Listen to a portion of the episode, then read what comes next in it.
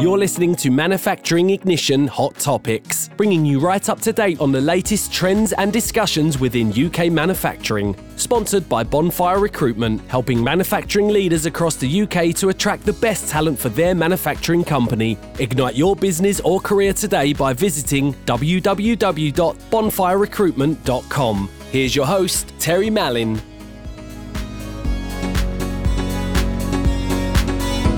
Welcome to this week's Manufacturing Ignition podcast. Thanks for tuning in and I hope you enjoy this week's show.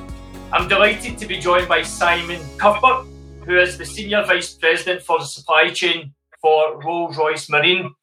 Simon has an executive responsibility for the procurement, planning and control for a variety of products sold into the global commercial marine market.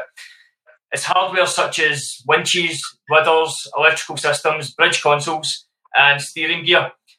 The reason why I'm really excited to have Simon on the show this week is in addition to these somewhat traditional products that we tend to see, he also provides a supply chain leadership for the Rolls-Royce Ship Intelligence Programme, which is changing the marine industry. And that's with its thought leadership on intelligent asset management and remote and autonomous vessels, which is exciting because I know in previous podcasts we've talked about autonomous vehicles. And now we're going to talk about autonomous shipping and autonomous vessels. And these are groundbreaking products, you know. Simon, I'm delighted to have you on the show today. Thank you. Thanks for the invitation. Pleased to be here myself. Perfect. Great. And to introduce this week's hot topic, as we've briefly mentioned there, it's autonomous shipping defining the future. Simon, could you give us a wee introduction into autonomous shipping and what Rolls-Royce are doing? Sure, Terry. And I'm gonna take us back a bit and start way back in the 1800s. Actually, we started with steam engines. If we just think of where we've been, so in the commercial shipping industry, Victorian era steam engines. We move into the 1940s, 50s, into mass production of vessels, and then into the super containerization into the 50s, 60s, and 70s that we see on the ocean today, and of course multiple other vessels like cruise liners, etc. Where we are right now is what we're calling a kind of 4.0 digitalization of the marine fleet. And that's going to take us, we started thinking about this a couple of years ago and really setting the pace in what does the future of shipping look like going forward. And really, we think about how we have remote and autonomous vessels. What does that mean? Who's the customer? What are the benefits for that? How are we going to improve the efficiency of a vessel when you consider that its operating costs are dominated by fuel and capex? What can we do around those things? How do we improve cargo handling and generate some very significant improvements and cost reduction to the fleet operator? As much as 20-30% can be taken out of his fuel costs using some of these technologies. What drives us to do this, and safety has to sit pretty much at the top as it does with much of the innovation that takes place in product and manufacturing. You know, human errors are estimated to cause upwards of 80% of all marine accidents. So you may begin to wonder, well, what if you didn't have such a likelihood of human error by removing some of those decisions, particularly in very difficult and stressful situations, and you could rely on the technology to make those calls or at least provide the suggestion of what to do next. I've touched on cost. How do we make vessels lean? How do we reduce the risk of not only accidents, but how do we reduce the risk of cargo handling across the entire supply chain from port of loading to port of discharge? How do we know where that vessel is constantly? How do we protect the integrity of the cargo that it's carrying? And then finally into sustainability. How do we get to that point where these are sustainable journeys that the vessels are making to attract, particularly in the leisure industry or passenger fleet? How do we attract that customer that's conscious about the environment and wants a sustainable method of moving from A to B, be it a ferry or a cruise or some other vessel journeys? Simon, could this be any size of vessel? It can be any size of vessel. We're particularly interested in the what I guess most people might think of the larger vessels, so platform support vessels.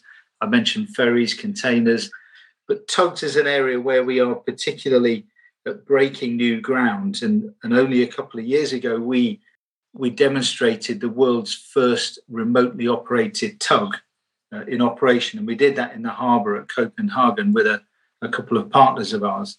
But that really was a groundbreaking achievement. So we have operators sat in remote operating centres on land in Copenhagen, and they are controlling that vessel on a short demonstration journey in the harbour and safely guiding it back to the quayside. Now, that may be something you can do on the pleasure pond with your little craft. It's quite a different technical challenge to take a working tug into the sea and return back to harbour safely. Yeah, 100%. I mean, I remember my time in the Navy, Simon, and the importance of the safety with the tugs as well when we were coming into land or leaving. One of the things that was popping into my head, just as we were discussing there on the basis of, we're touching on the safety side of things, and what I was thinking of more, would there be any staff on board an autonomous? I'm guessing there's got to be some, engineering, etc. What would it save in sort of personnel? I think there's a spectrum of people on board to answer that question. I mean, will we see a vessel that's truly operating with nobody on board? I don't know. I think it's entirely possible. We can already talk about reducing the manning on a vessel. That's something that we can talk about right now. We can have a situation where one onshore pilot is perhaps commanding or providing guidance to multiple vessels, so that you start to see some reductions there. And when we talk about particularly ultra-large container vessels, if you're able to do something that reduces the manning on the vessel, it's not just the saving in the manning, but you've got to remember that these vessels are paid for by the people who put the containers on there. The more containers you can put on a vessel, the more efficient that journey is, the more cost competitive it is, and the better for the environment it is. You've got more containers on the same vessel. So if you're taking people off the vessel, you're reducing the hotel infrastructure that you need, and that creates that space. So there's a range of answers to the question. It's somewhere in the middle between where we are today and where we are in the future. Yep. Perhaps a very simple answer to that, or an illustration, is Rolls-Royce already sell a product that's an auto-crossing system for ferries, for simple A to B journeys. So the captain, once he leaves the harbour or the dock, he's got his passengers, he leaves a certain boundary distance, presses the button, the ferry will take itself across to the next checkpoint, where the captain resumes control to park the vessel. But that's an interim stage of getting to a full autonomous vessel journey. Whilst that vessel is sailing between A and B automatically, of course, he can do other things. He could go and make coffee. He can go and collect tickets. He can do those things. So you're already seeing some possible savings in not having such a large crew on board a fairly simple passenger ferry system like that. And those exist now. We're selling those systems into the Nordic ferry market. That was going to bring me on to my next question: is where are we at in the process? How long could it possibly be before there might be a complete? I know you mentioned that may or may not be a completely autonomous vessel that doesn't need a crew, etc. Can be controlled from shore. What do you see as the sort of forecast and timescales for that? We talk about a number of autonomy levels from 0 up to 4. So right now we're at, let's say, 0 level, where we've got some intelligent awareness around the vessel. So we're capable of equipping a vessel with a number of sensors and cameras, so it can understand not only where it is in time and space, but where is everything else that's around it, and start to put some predictive technology into what may or may not happen with those other objects that are around it and its particular journey.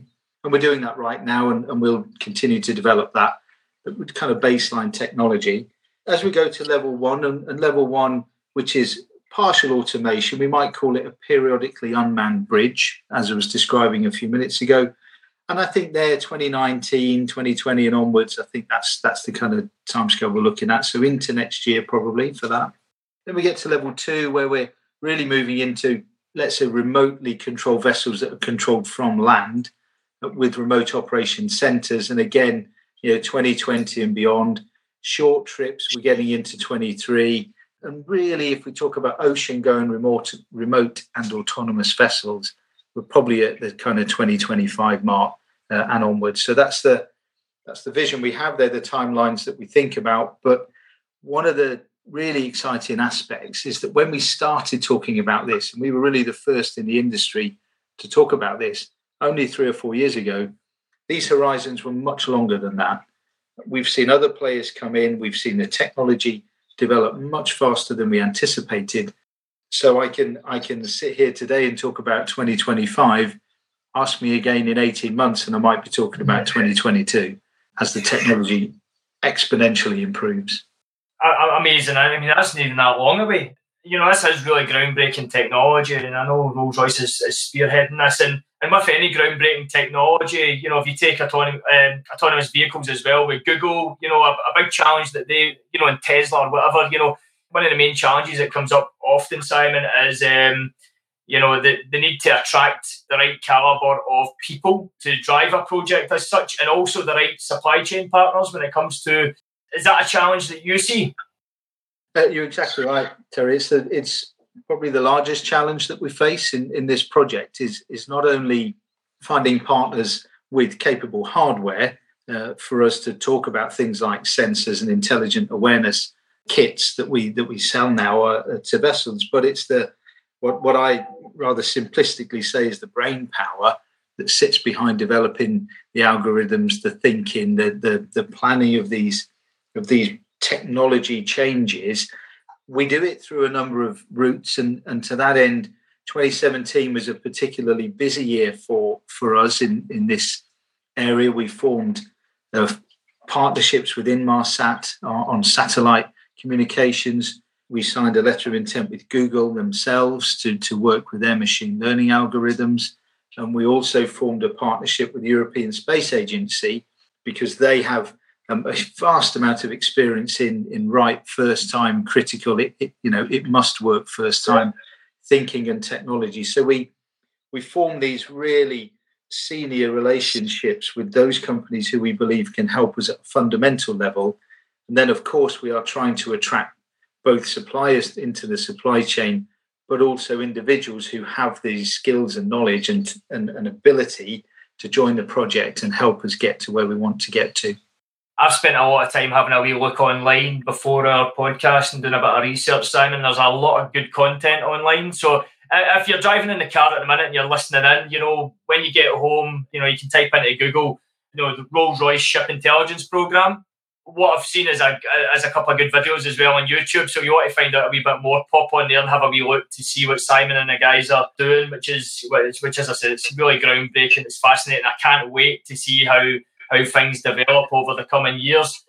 If you are listening and you feel that as an individual or your company could add value to the Rolls-Royce Ship Intelligence Programme, and you want to get in touch with Simon to kind of see where that could progress, please do drop myself an email, which is terry@bonfirerecruitment.com, and I'll put you in touch with Simon directly. As I say, it's the biggest challenge that, you know, one of the biggest challenges Simon will face is getting the right people on board as well as the right supply chain partners to take this to the next level. So, you know, I'm sure if you could add value to that, I'd be delighted to hear from you. Simon, is there anything else you want to add at all?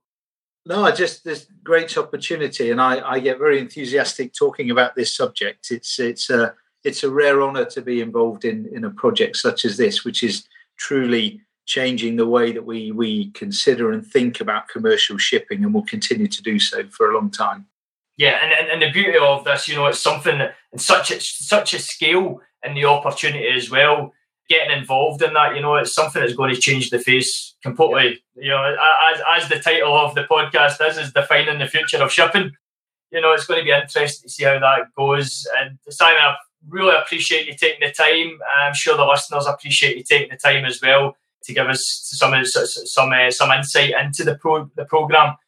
Guys, that brings us to the end of this week's Manufacturing Ignition podcast. I would like to thank Simon from Rolls-Royce for joining us and taking us through this week's hot topic. Thanks for tuning in today. We hope you enjoyed the show, and until next week.